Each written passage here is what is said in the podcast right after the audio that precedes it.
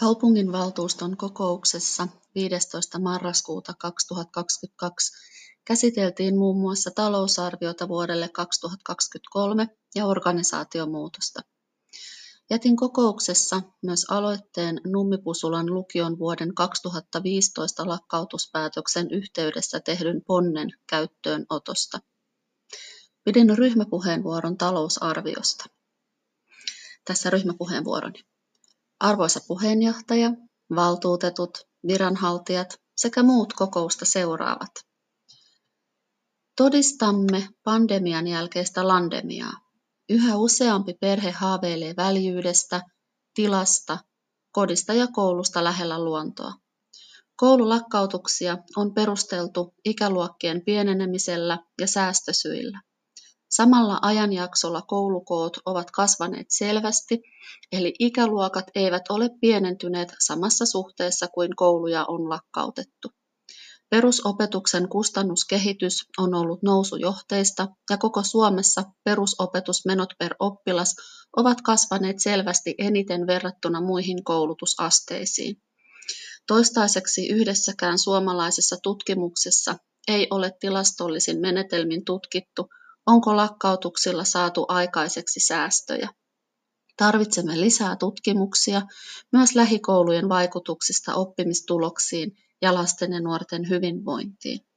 Lisäksi pitäisi selvittää, ovatko koulujen lakkautukset tuoneet todellisuudessa luvattuja säästöjä samalla kun oppilaiden pahoinvointi, oppimistulokset, oppimisympäristöjen viihtyvyys ja koulukuljetusajat ovat heikentyneet.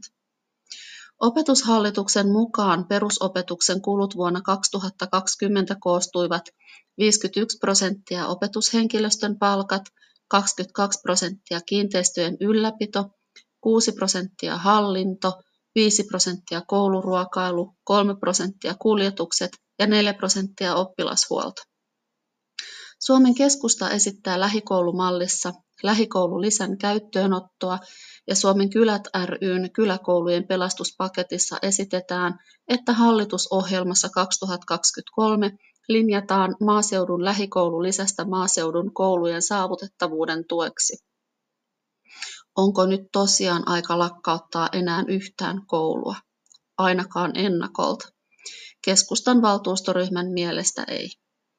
Miten Ikkalan koulun määrärahojen poistaminen talousarviosta vaikuttaa kouluverkon kokonaisuuteen?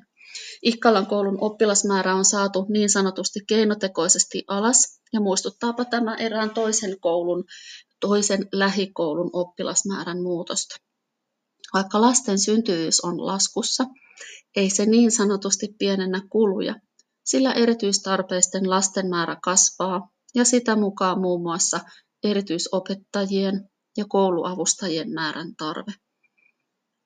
Meidän tulee muistaa nyt hyvinvointialueiden aloittaessa ja osan suorastaan riemuitessa lastensuojelun kulujen siirtymisestä, että se ei muuta sitä, että meidän tulee huolehtia lapsista ja nuorista edelleen. Eikä se muuta sitä, että ne tämän vuoden maksut pitää vielä maksaa, myös kaikki ne ylimääräiset.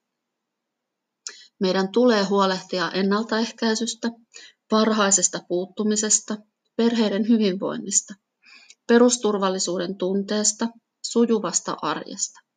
Se tulee näkyä talousarviossa myös tulevaisuudessa. Keskustan valtuustoryhmä haluaa kiittää työhön osallistujia.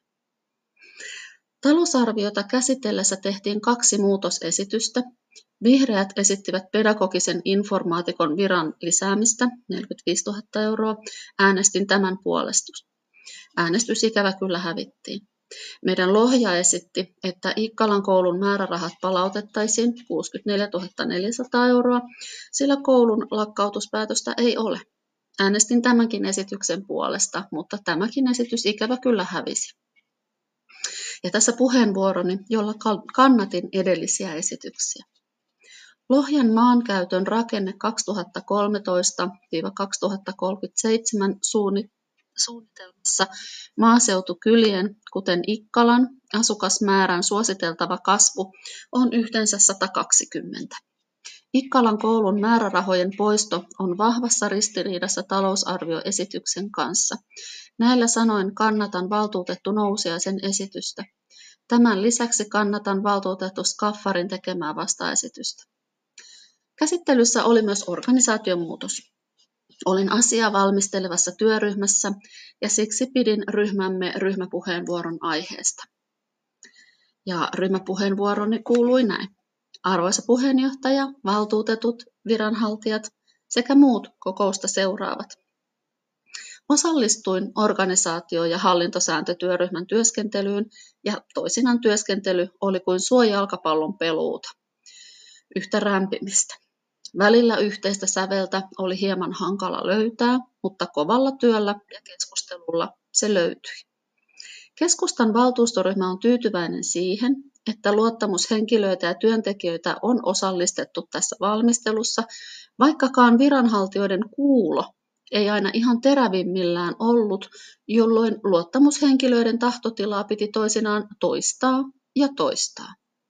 Keskustan valtuustoryhmä näkee, että viranhaltijaorganisaatio on nyt selkeämpi ja toivomme sen luovan hyvät mahdollisuudet työrauhaan ja hyvän työn tekemiseen. Selkeä organisaatiorakenne ja hyvä johtaminen on työhyvinvoinnin perusta ja siihen me halusimme luoda vankat rakenteet. Luottamushenkilöiden määrä kasvoi, vaikka talousarviota ajatellen yli puolet asioista väheni toistaiseksi. Näemme kuitenkin, että muutosvaiheessa on tärkeää, että on riittävä määrä asiantuntijuutta ja päätöksentekijöitä saman asian äärellä, jotta saadaan parasta mahdollista valmiiksi. Organisaatiota joudutaan vielä moneen otteeseen muokkaamaan näiden muutosten vuosien aikana. Keskustan valtuustoryhmä kiittää osallisia ja hyväksyy pohjaesityksen kaupunginhallituksen puheenjohtajan tekemällä teknisellä korjauksella. Jätin kaupunginvaltuuston kokouksen päätteeksi valtu, valtuustoryhmäni puolesta vielä siis valtuustoaloitteen Nummipusulan lukion vuoden 2015 lakkautuspäätöksen yhteydessä esitetyn ponnen käyttöönotosta. Ja ponsi kuuluu näin. Nummelle perustetaan lukiostudio, tila, jossa on mahdollisuus etäopiskeluun sekä hyvät ja toimivat verkkoyhteydet. Lukiostudio palvelisi myös muita toisen asteen opiskelijoita.